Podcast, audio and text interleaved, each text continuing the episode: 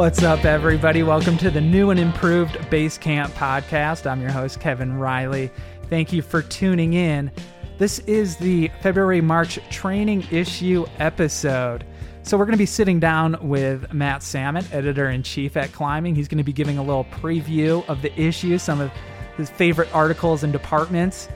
And he's also going to be talking about some of the gear that he's been testing recently.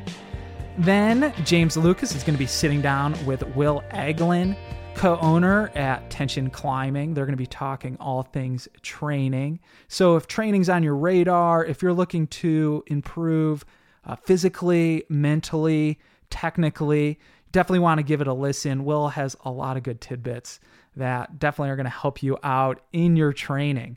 So, without further ado, let's get after it and let's talk with Matt Samet. All right, here with Matt Samet on the new and improved Basecamp podcast. How's it going, Matt? I'm good. It's Friday afternoon, so I'm, I'm feeling good about that. How you doing, Kevin? I'm doing good. I'm heading to Shelf this weekend. nice. Beautiful Shelf. I've been there before. I think the first time I went to Shelf was probably 30 years ago. If that gives you any idea of how old I am. So Do you go to Shelf regularly still, or is that not on your top 10 list Shelf's anymore? not really high on the list. It was a lot of fun in the 80s, those little pockets and that Yeah. vertical crimpy style. And then Rifle came along and, and that sort of supplanted it Mm-hmm. for, for me for limestone climbing. But uh, I've, I have good memories of the place. Yeah, I always forget when I go to Shelf like how historic it is. It really was one of the first sport climbing destination areas in the states, right? Yeah, it was. I mean, I think Shelf, Penitente, uh, Smith Rock, the new, they all kind of emerged in that same period, Uh-huh. like mid to late 80s. But yeah, Shelf was, I believe it was like Colorado's kind of first purely sport climbing area. I mean, you know Uh-huh. how it is. It doesn't loan itself very well to trad climbing because it's limestone and Uh-huh. it's just there's not really cracks there. If they are, the gear is going to tear out. So yeah, it was. And I think it was kind of inspired by Buoux and the Verdon at the time. You know, people were Mm-hmm. looking for those clean, sweeping limestone faces. So yeah, it was, yeah, one of the first places, you know, with like 5'11, 5'12 sport climbing. Nice. Well, I'm excited. I love the crowds. I love the dogs. I love the partying at night, the bonfires. It's all good stuff for me. There you go. So I want to talk about the February March training issue, but before we do that, you got back recently from your Cayman Brac trip. We talked about that in the previous episode. How was it? Oh, we had a blast on Cayman Brac. You know, we left here, I think, December 8th, you know, super early morning flight, driving to the airport. It's like 10, 15 degrees out, dark, cold, miserable wind. You know, it's like, ugh, I, what are we doing? Like, we need to get out of here. And, you know, we, you fly, you fly all day. It's a long flight. Got off the plane in Grand Cayman, and, you know, we're still wearing our kind of Colorado clothes, and it's like 80, 85 degrees and Uh-huh. sunny. And, everyone's happy and wearing shorts and there's chickens walking around outside the airport and yeah Cayman Brac was great. It's a very small island. It's only like 12 miles long maybe a mile wide at the widest. Um, you know so it's it's very contained and all the climbing it's just this limestone island that kind of rises to higher and higher limestone cliffs as you drive north along it. Uh-huh. and on both sides of the island there's just these escarpments. Um, and then at the very tip of the island is this place called the point which is the highest part of the limestone bluff. And it's like 140 feet tall and it drops straight to the sea. So you know you can kind of sport climb on the sunny or the shady side of the island. You can move back and forth. You can go out to the point which is in the shade all day. Um, it's really wild. You like start at the top you wrap in you wrap straight to the waves and you're just at these sort of semi-hanging belays right above the waves which can be big and booming and they've hollowed out the cliff below you. So on a on a wild windy day you know they're just breaking right under you sea sprays everywhere. Um, super mellow. We only ran into like five or six other climbers. Wow. yeah island's not a very big touristic island. I think it's mainly a place where people go to scuba dive. So you know it was just sort of us the locals and then there's like a bunch of middle-aged scuba scuba divers there uh, and that's it. Yeah it was really good and it's just really fun limestone sport climbing. Yeah. uh, tufa climbing overhanging pocket climbing face climbing and they've um, done it up there too with glue and bolts, which is key because a lot of it's sea cliff and seaside climbing. A Yeah, of we were talking about the titanium bolts. there. yeah, they were nice. They were really Yeah. nice. Like you can see some of the old roots, and literally some of the bolts have just like sheared off. Like I Uh-huh. think no one, people didn't even fall on them. They just got so rusty and crappy that they just like fell off the rock. So it was nice to be clipping good hardware. Was the climbing style what you were expecting? Yeah, it was. Yeah, it was really physical, kind of European style, tufa style limestone.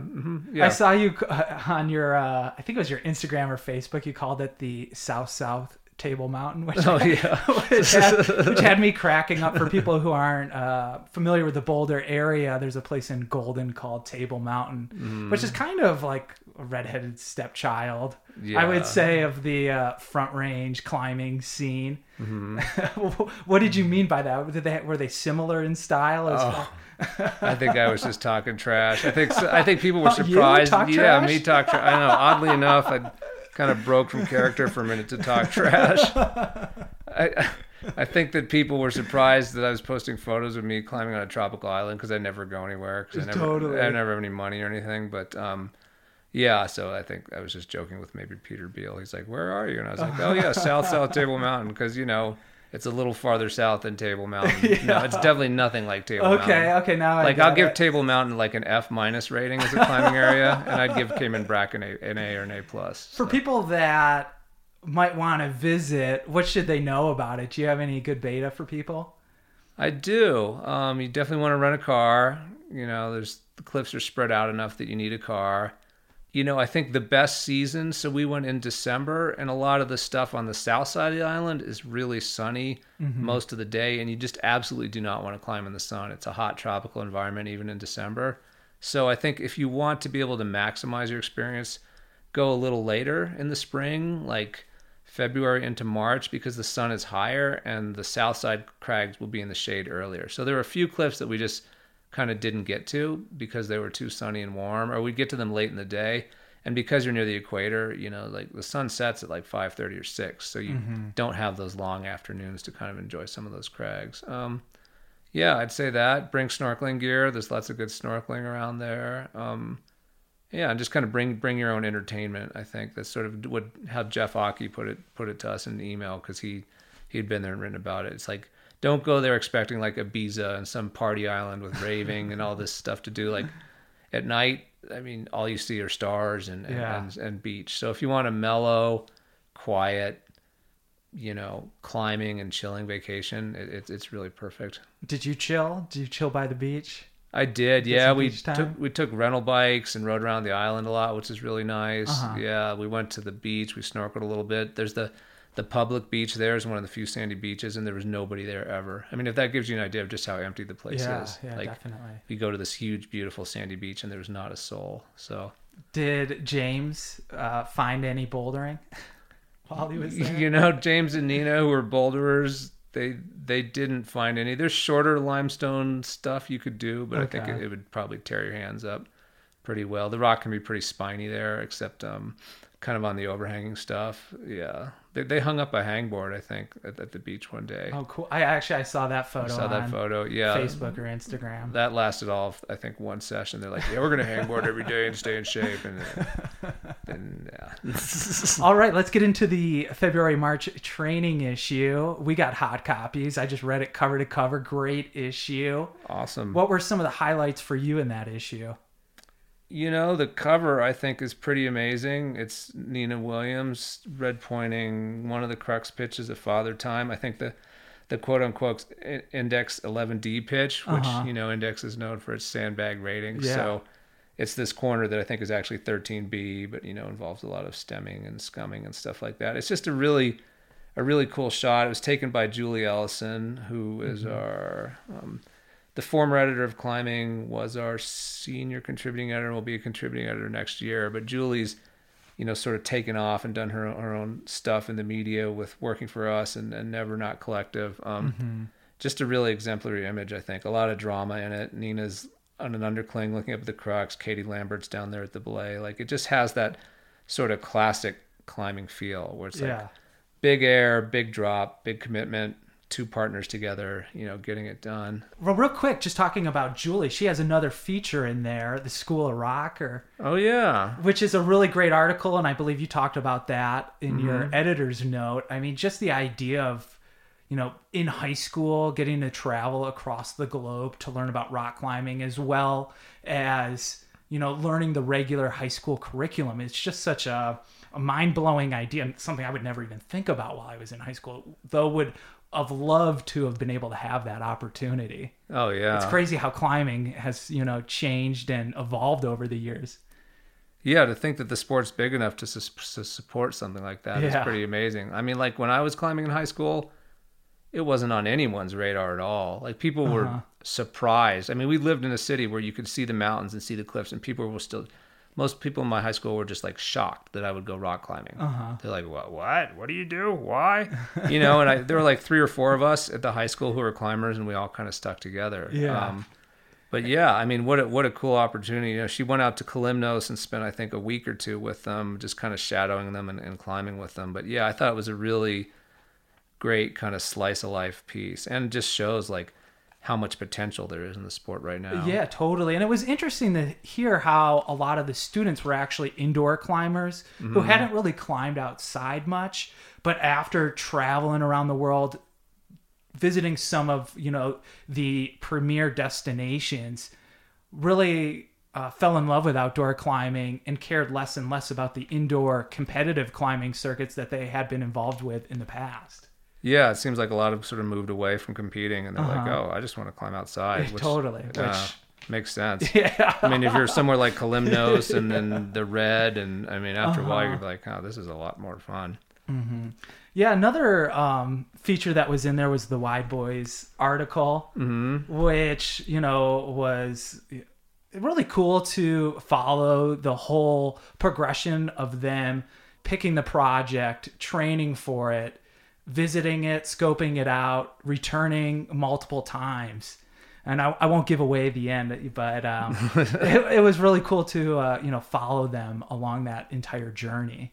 Yeah, I thought it was. I mean, it was a really unique opportunity. This um, photojournalist Tristan Hobson, who's based in Europe, uh, I think originally from Colorado, was like, you know, I'm going out there with the Wide Boys, which is um, Tom Randall and Pete Whitaker, the the UK crack climbing guys, while they try um, the recovery drink, which is that mm-hmm. 14C crack that Nico Yeah. Favresse put up that only has had very few ascents. Yeah, I mean, I thought the beauty for me wasn't just that here's two really good climbers getting the shape of their life and trying one of the world's hardest routes. I just felt like it was very relatable mm-hmm. because it took this struggle that we all have to climb our hardest and sort of broke it down into its constituent parts like they suss out the route, they learn the moves, they learn what they need to do to address their deficiencies on those moves. They go home and train specifically for it. They return to the route.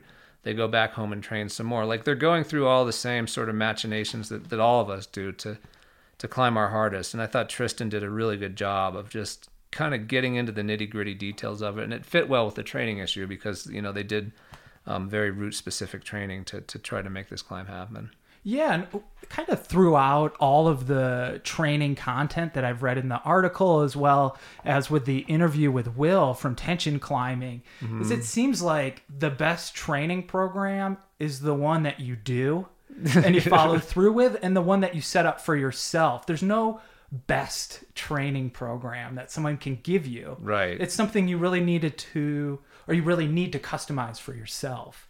Yeah, I think it is, and it has to be something that you stay motivated to do. I mean, if if you go to someone and, and you cook up a training program and everything on that list makes you miserable and, and unhappy and and makes you not psyched to climb, then you- you're not gonna. You might get stronger, but you probably won't be able to apply it because you're not psyched. Mm-hmm. Yeah, I thought it was good, and it just sort of shows how these two guys incorporated training into their lives too, which I think is another kind of key thing for climbers. You know, as we get older and responsibility piles up, you know, it's not like you can just train and climb all the time whenever you want. I mean, like Tom Randall has two kids just like me, and he would just like come home at night and had this crazy board in his backyard, this sim- simulating kind of the compression crux of this route, and he'd just go into his backyard and do laps on it, you know, like using what time he had.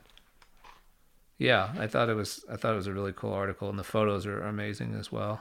So they also in the article mentioned the crucifix, which sounds Oh, like this project. insane project. I mean, do you know anything about that route other than that? I'm p- pretty sure it's in Utah in the desert. I believe it's on the White Rim. I know they've been out there a few times. I think maybe done all the moves. You know, we've we had a news update on their last trip to the White Rim. I think last summer, maybe or something like that, last spring. Um, and they went out and tried the crucifix some and ended up putting up some other routes. But yeah, it sounds like that thing is. Uh, yeah, a lifetime project probably. I mean, these guys are as good as it gets at crack climbing, and you know, it's it's. I think it's something like, you know, it's like mono finger locks in a giant horizontal roof with like 514 climbing to get there and 514 something like that. 514 Yeah. climbing after. I mean, just a total nightmare. Yeah, and also speaking about that, they had the first descent of Century Crack, and in the issue, there's a photo of Danny Parker repeating Century Crack, which was kind of a cool little tie-in there. Yeah, I thought that was cool, and that sort of you know works well with the training issue too. If you look online, I wrote a longer piece about Danny's ascent, and he talked about. I mean, he trained like for this route for a year. Uh huh. I mean, talk about dedication. He's like, I want to do that route. That route requires an incredibly specific set of strengths and skills, and I'm going to acquire them. And, and his wife, um, you know, Ashley, I think it's Ashley Craycroft, um, is trying it too. So they they train together in, in their garage. You know, they're both both trying to get strong to do the route. So yeah, I thought that was cool.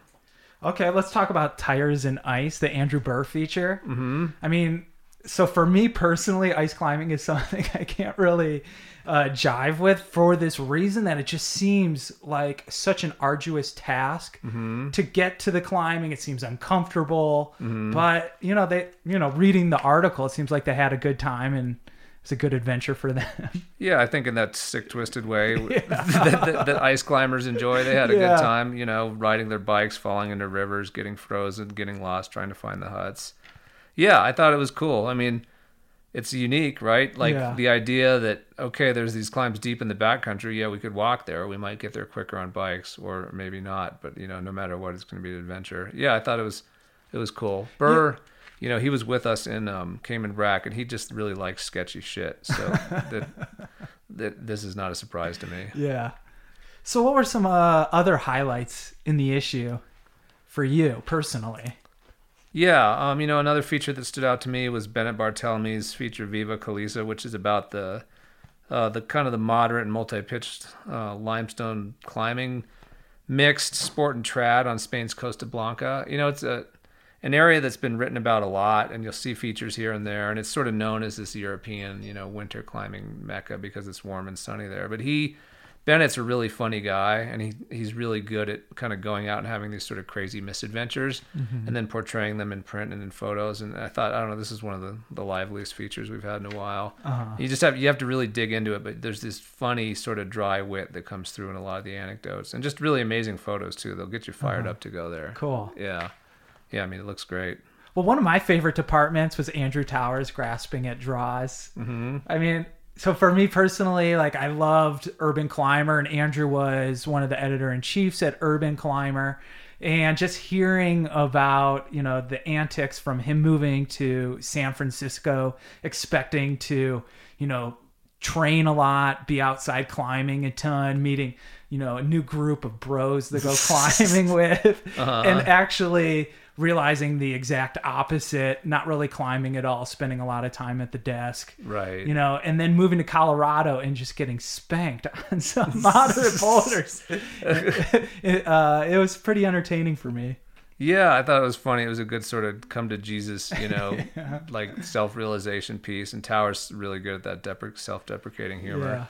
Yeah. Yeah. I thought it was good. I mean, it's sort of funny. He moved from the Bay Area where there's lots of gyms and lots of places to train, not a ton of rock. And then you move to Crested Butte where there's some rock, but you're it's actually really isolated, small mountain town. Uh-huh. Like, yeah, you, you got to find your own fun up there. And if you're motivated to climb, I don't know what you do there in the winter. Ski, I guess. Ski. Yeah, if you're motivated to climb, you can go skiing in the winter. That's how you address that. Well, I hope to get out there soon and visit with him because it sounds like he needs some company. Yeah, he needs help. Everyone go out there and help out Andrew Tower. All right. Well, that issue, the February March training issue, goes on sale on January 15th. So you can pick that up at your local retailer, or if you're a subscriber, it should be showing up any day.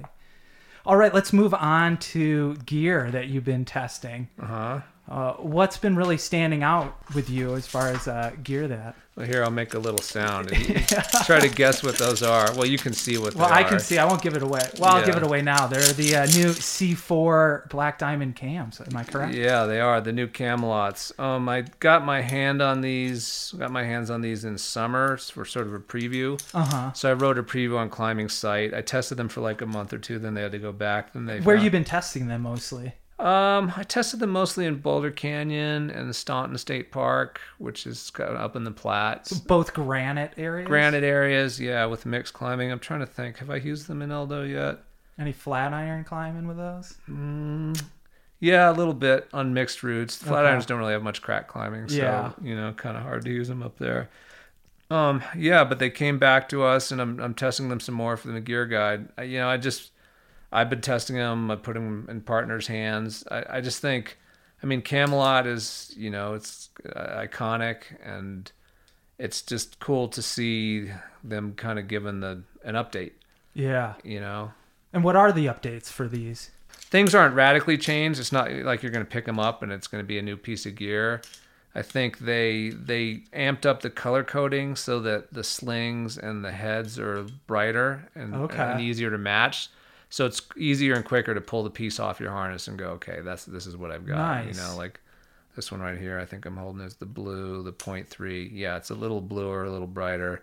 Um, Which might not sound like a big update, but when you're like, you Yeah, know, hanging, pumped. you're pumped. like you want to pull the right cam. Yeah, yeah, you do exactly. Yeah, I really like that. Uh, I think they made the trigger pulls more ergonomic and the thumb push more ergonomic too.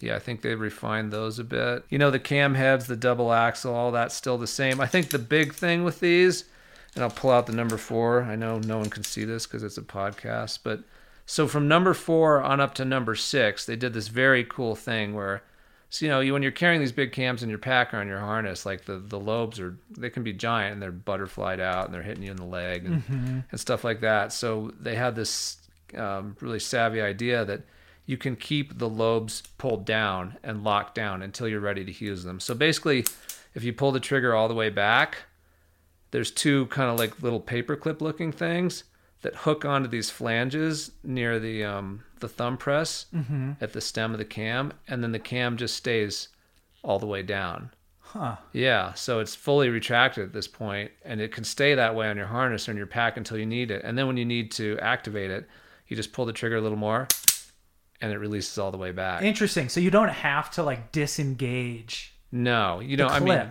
you'd be pulling the trigger anyway, right, to place the cam. So you just have to. It's already fully retracted and cammed down, so you just have to um, give it a quick squeeze, and it'll be all the way open, and then you can pull it down. So you know, it's sort of that same idea like what people do with Valley Giants and and at big cams where they would put a stick, Stick through through yeah. the holes in, in the lobes. But this is like a way better version Mm-hmm. of that. So I thought that was pretty cool. And that's on the four, five, and six. And yeah, again, it just makes them way easier to carry or to carry. Um, I think they got a little lighter too. These aren't the ultralights, but I know I think they lighten things up a little Uh-huh. Okay. too. But And those are going to be available spring. spring 19? 2019. Cool. Yeah, and I'm you know again I'm back to testing the the full set, but um, I've been very happy with them. There's one I've been carrying this number four around. There's a root in the Flatirons I want to put it in, but I keep getting skunked up there by conditions. So Uh-huh. Which root is that? uh, Is that that third? Oh, you want say? What's that? Oh no, it's not. it's not like some secret root. I just want to link the bottom of Discipline and the top of Cornucopia. These old school slabs on the box, Uh-huh. and there's like this hole for the number four Camalot. But every time I go up there, it's we keep getting skunked by conditions. The other day, the snow snow melt was spitting off the lip of the wall. So maybe tomorrow. Maybe tomorrow. It's pretty warm here now. Pretty warm today. Cool. So the next issue is the gear guide. You're in the thick of it right now. hmm Anything to be looking forward to on that issue? Um, you know, I think for gear wonks and gear heads, it's probably the most exciting issue of the year. I mean, we have our five categories from last year carried over: base camp, alpine trad, sport, bouldering. Um, we're gonna have, I think, 25 pages of new gear, kind of the best and brightest. So, yeah, I think it'll be cool. There'll be some stuff that we've already reviewed, but that's of such high quality that we're bringing it back, and then just a lot of new stuff that that people might not have seen. And then you know, our big feature is going to be about putting up new routes on Mount Sinai uh, in the Egyptian desert in the Sinai Peninsula, which is a place that has had sporadic climbing activity on and off through the years, but is also a place of you know notorious political turmoil, and you know all-out wars, terrorist Uh-huh. attacks, things like that. Um, and a crew of four guys from Wyoming went there um, and, and put together a really good article about that. You know, the big wall first ascent's kind of deep in the Sinai, but it looks at the larger issues, you know, the political context and the way that and the ways in which we're all connected, even though the world is obviously pretty screwed up place right now. Yeah. All right. Well, thanks, Matt. Looking forward to seeing that uh, gear guide. Awesome. Thank you, Kevin. All right. Talk to you later. All right. See ya. All right. Well, let's move on to the next segment with James Lucas and his interview with Will Anglin over at Tension Climbing. Here it is. Okay, I'm sitting here with Will Anglin, a 29 year old, almost 30 year old from Arvada, Colorado. He uh, grew up on the East Coast and um, started climbing out there in 2001 at around 12 years old. He's a competitive gym climber. He climbed a, a bit in the New River Gorge, in the Red River Gorge. Then in high school, he headed out to uh, Black Canyon of the Gunnison and went to school out there at Western State, where he majored in outdoor leadership and resort management with a minor in exercise physiology. Yeah, okay. And um, he started bouldering more while he was in college, and since then, he's uh, his climbing has gotten a lot stronger. He's climbed dozens of V12s, V13s. He's climbed Warrior Up in uh, Lincoln Lake and La Planche in the Front Range. They're both V14. He's a certified personal trainer who worked at Earth Treks climbing gyms for a while, uh, for about a decade. And in 2016, he started tension climbing with Ben Spannuth and Gabe Adams. And they have their own climbing gym in just South Denver, Uh, North Denver. North Denver. Yeah. Yeah, and if you've ever been in there, it's an amazing training facility. There's a huge beast wall a, a 45 degree spray wall. There's a tension board. There's weights. There's a campus board. There's all kinds of like unique training equipment that Will's used, like uh, this undercling on the campus board, so he could do simulate the crux move on Warrior Up, and uh, we're just sitting here talking a little bit about training. And I guess uh, my first question for you, Will, is uh, who should be training? Like, uh, I mean, I've been climbing for 18 years, and sometimes I wonder, should I be training? Like, what is training? I think that's probably the the bigger question is what is training? Mm-hmm. Because I've seen a lot of people who say they're training and then I watch what they're doing and it's not training and then I know a lot of people who really like to say that they don't train and then you watch the way that they go about your climbing and uh, you're like yeah you're training that's exactly what training looks like. And I think that's something that people get confused a lot with. I think right now, if you go into a climbing gym, a lot of people seem to mistake working out with training. And I'm not really sure exactly where that comes from. But to me, training is just a long term plan for progression that takes into account, you know, specific strengths and weaknesses and hones in on different aspects of climbing at specific times in order to accomplish specific goals. And in that way, you can only ever climb outside and still absolutely be training Mm-hmm. and you can also go into the gym and do a super ru- uh, a super rugged TRX workout and absolutely not be training at all. Right. Because you're not like being methodical about it.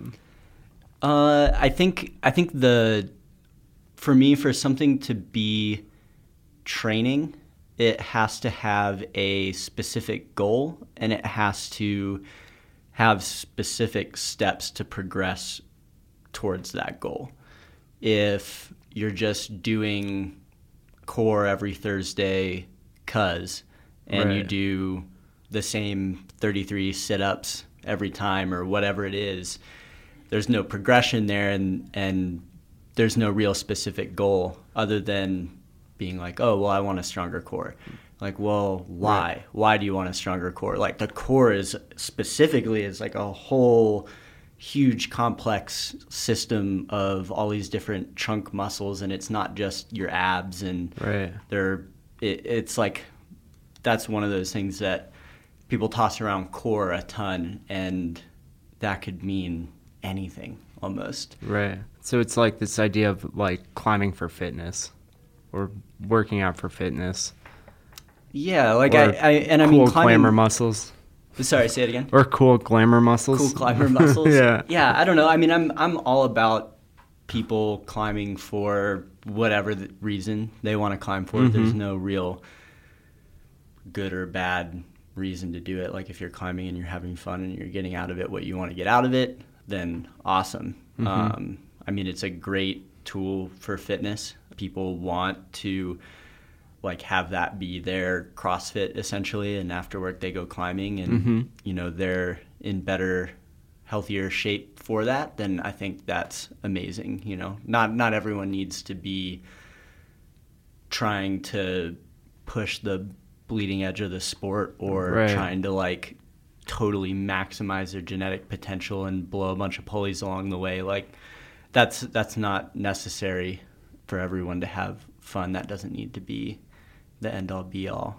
Like if you're going into the gym or you're going out to the crag, Mm-hmm. training is just like having a plan or having like some sort of objective for the day or having like a, a greater idea of like what you're working towards. Yeah, so a, a training plan is typically made up of different cycles that look at increasingly smaller or larger bits of time. So, like a microcycle could be uh, a sequence of like one to five or seven days or whatever. And then you can zoom out a little bit more and talk about like a mesocycle, which for climbing is, uh, I, I typically look at as seasons. So four per year. And then uh, a macro cycle, which is the whole shebang. Like, where do I want to be in five years? Right. Or, or longer, or whatever. Like, how am I going to progress through my climbing career on the whole? And that's not that's definitely not something that everyone needs to be worried about. I think we for whatever reason have kind of made it so that anyone who's in the gym feels like they need to be training because Right. they're in the gym mm-hmm. and you can really just go into the gym and climb and have like a really good time and Yeah. continue to progress and just hang out and do whatever you don't need to to be super structured or OCD about all this stuff, but if you want to, then there's a whole ton of room for that, uh, and that's something that I find really fun. Like it, it, I enjoy the mundane and annoying parts of training. To me, that kind of stuff's really fun, and I enjoy. I enjoy planning it. I enjoy doing it. Yeah. Um, I enjoy the results from it, but if it's not something you enjoy doing, uh, you can really progress a lot in climbing without ever having to like be writing in a notebook every time you go climbing. How do you do that? How do you progress without? writing in a Yeah, without like yeah, without having to put thought into it all the time I and think fixate on it. I think the nice the nice thing about climbing is that it's really really fun. Something I say a lot is the the hardest thing about climbing is not climbing mm-hmm. because it's a blast. And Right. if you do it all the time, you end up getting hurt. Mm-hmm. So really just making sure that you're not climbing too much is kind of the beginning of that. If mm-hmm. you're climbing seven days a week, you're not really giving your body that much time to recover. And it's those recovery periods that actually allow your body to get stronger. It's not when you go to the gym, you're breaking yourself down. When you're resting, you're building yourself back up. Right. And so, if you just go climbing and allow yourself to recover from sessions, climbing itself is something that really, especially with like the grading system and everything, and the kind of people it attracts, it's it's a challenge. And I, I feel like m- nearly everyone I've ever talked to about climbing would always love to climb harder. Mm-hmm. And so just by going climbing and trying harder and harder things and allowing yourself to recover between sessions, that's essentially a basic training plan. And you will you can get a heck of a lot stronger just doing that. And then the examples are all around of people who don't hangboard three times a week and don't do a bunch of weighted pull-ups and go out and year to year continue to progress and continue to climb at some of the highest levels in the sport.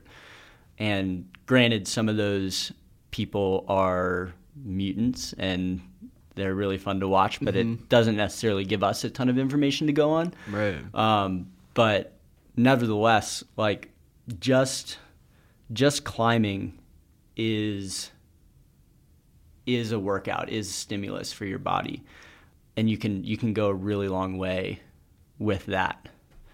Do you think you can improve faster by hangboarding and campusing and getting really into training? I get in the minutia of it, like oh, I deadlifted five pounds more. Oh, I did like one four and a half.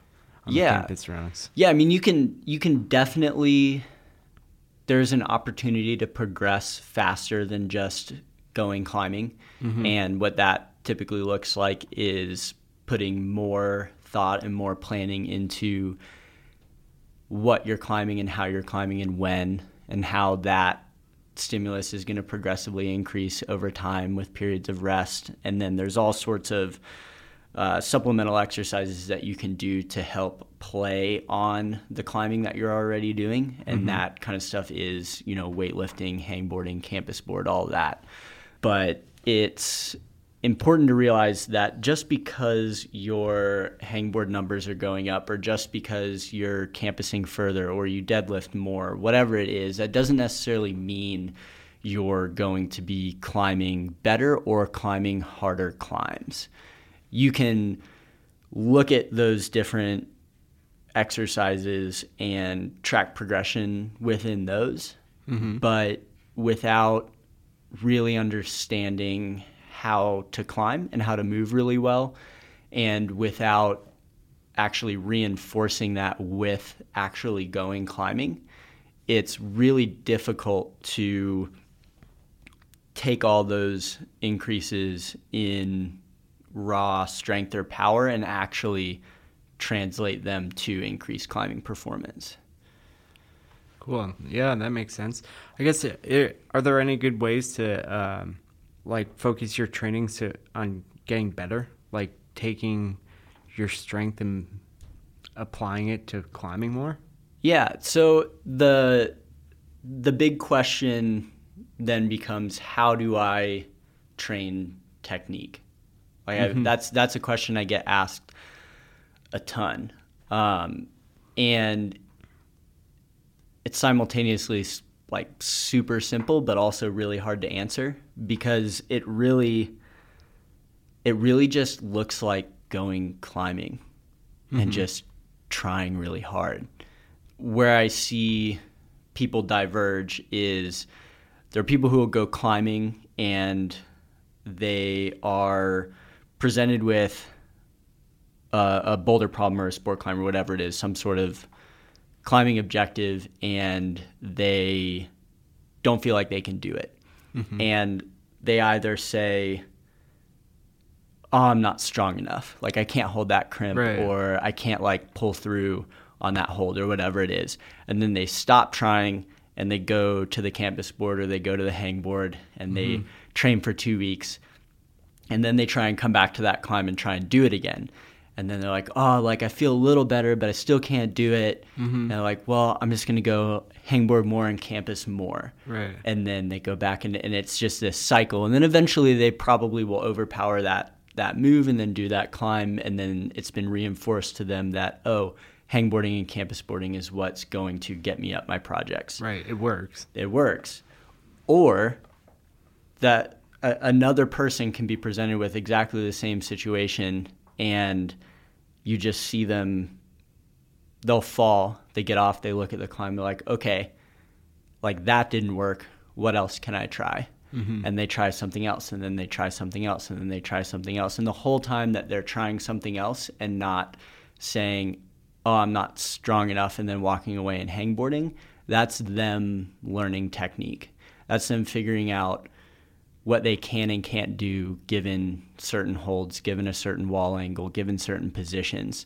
And over time, that kind of learning turns into climbing technique. And that's that's been my experience personally and also with the people that I've coached. Mm-hmm.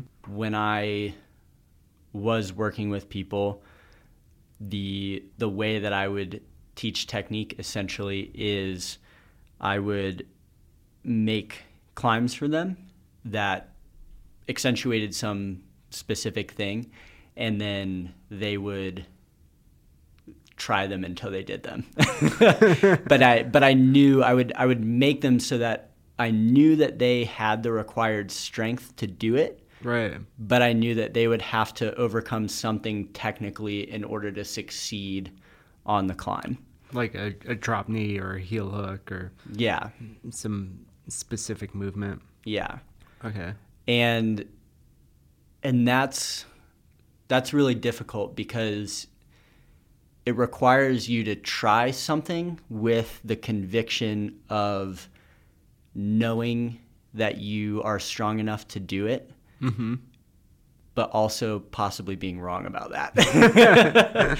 um, like that, that to me is kind of the coolest part about like trying to get better at climbing is just that sort of blind willingness to try really, really hard Right. and And like believe you can do it. and believe you can do it and know you can do Mhm. it, but still be able to walk away empty handed and still hold on to that belief and then come back time after time after time until eventually you do it. Right. Um, and that's where I see like the best climbers diverge from the people who are just pretty good at it. Is the people who will go back over and over and over and over again, and they never they never give up, and it never occurs to them that they might not be able to do it. Mm. And that's a super powerful learning tool. Yeah. Do you think there's a good way to build that belief in yourself? Like that sort of confidence? I, w- I wonder if that's like something you can train as well. I don't know. Yeah. Huh. I don't know. I don't know if it's if it's kind of an inherent personality trait or if there are certain situations that can bring it out in people. But it's definitely something to kind of you know, look look inside about and figure out how you actually deal with failure and what that means to you and what you're willing to kind of go through Yeah. to get better. Um, I mean, a really good example, um, Jeremy Fullerton. Do you, Okay. you know him? Yeah, I know Jeremy. So he's been w- or had been working on this roof boulder out in Matthew Winters Park called Fantasia. Oh, If you're familiar right. with That super long roof Yeah. boulder, like 30 some moves or something. hmm And I think he put over 50 days into Right. it or something over a couple of years. And the thing about that climb is you basically, like, once you get it figured out, you can do all the parts, like, no problem. Right. But then there's this one move right at the end that's kind of like a dynamic stab to a small two finger pocket. Right. And you can climb, and it's basically over when you stick that. The next holds a jug and it's done. hmm And so you can climb that entire boulder problem and then not send it.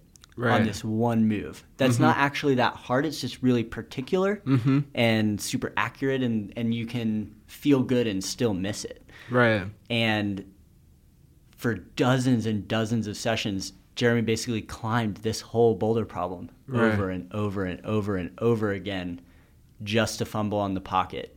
And he could have very easily just like not climbed that boulder problem and Right. gone somewhere else and had other success and you know done whatever any other boulder problem but that boulder problem. Mm-hmm.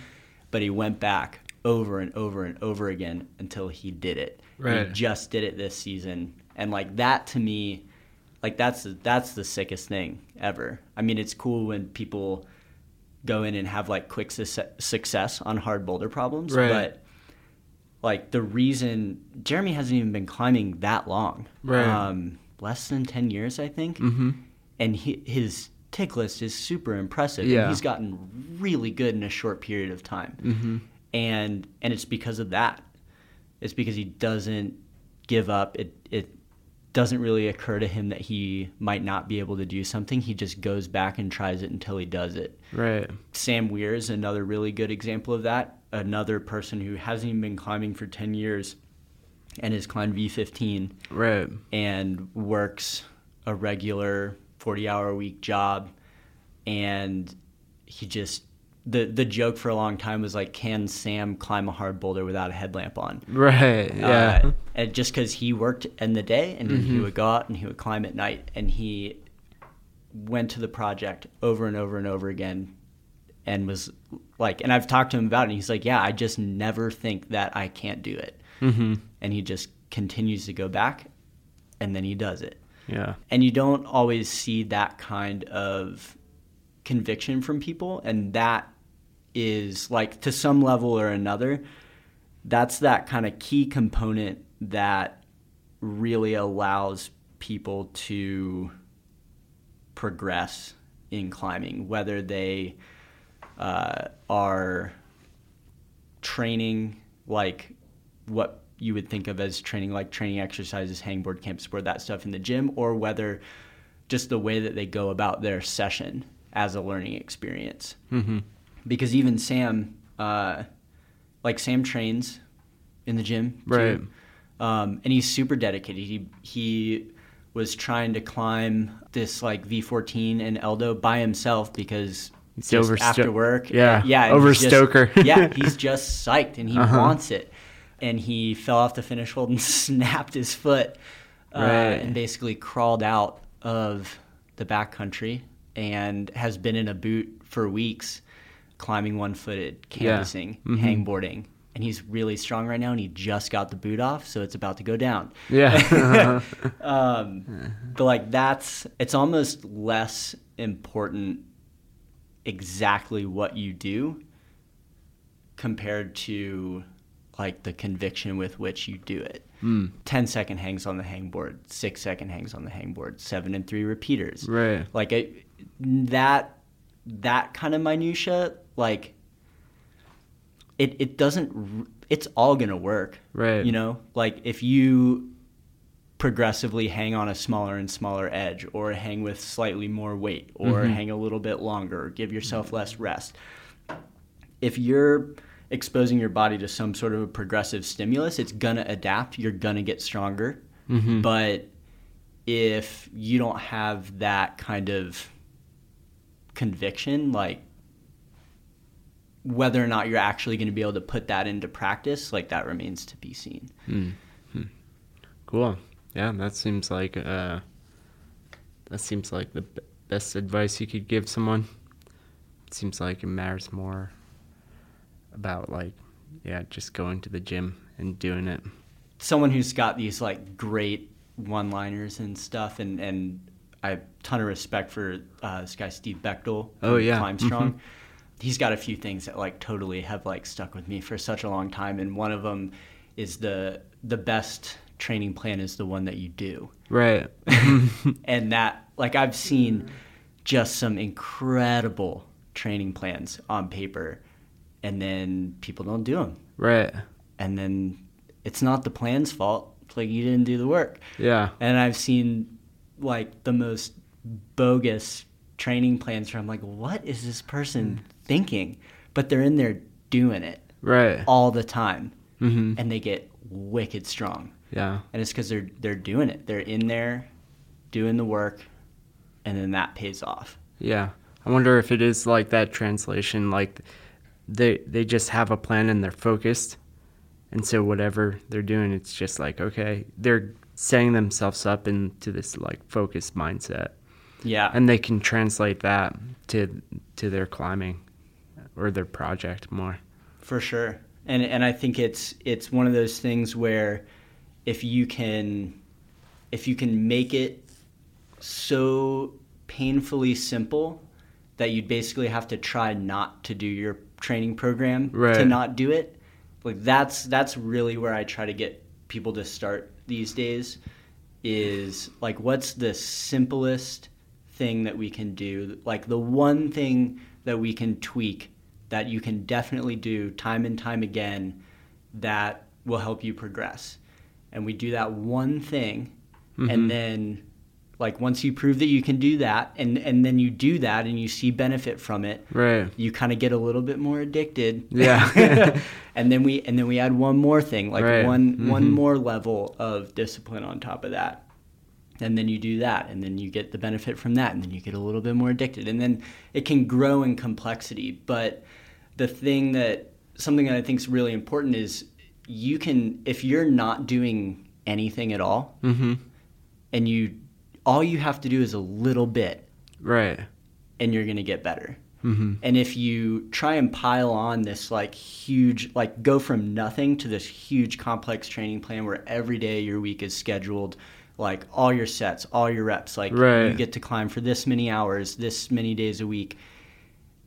That that's just too much. You're you're not gonna be able to actually execute that Mm-hmm. and then you're going to constantly feel bad about all the training that you're not doing and then you might get a little better you might not and then all of a sudden you've got this bad taste in your mouth for like what training should or shouldn't be and you're like oh i don't train like training sucks whatever i just want to go climbing and you really could have just gone climbing all along Right. and then done like two sets of pull-ups at the end of your session Right. two times a week Mm-hmm.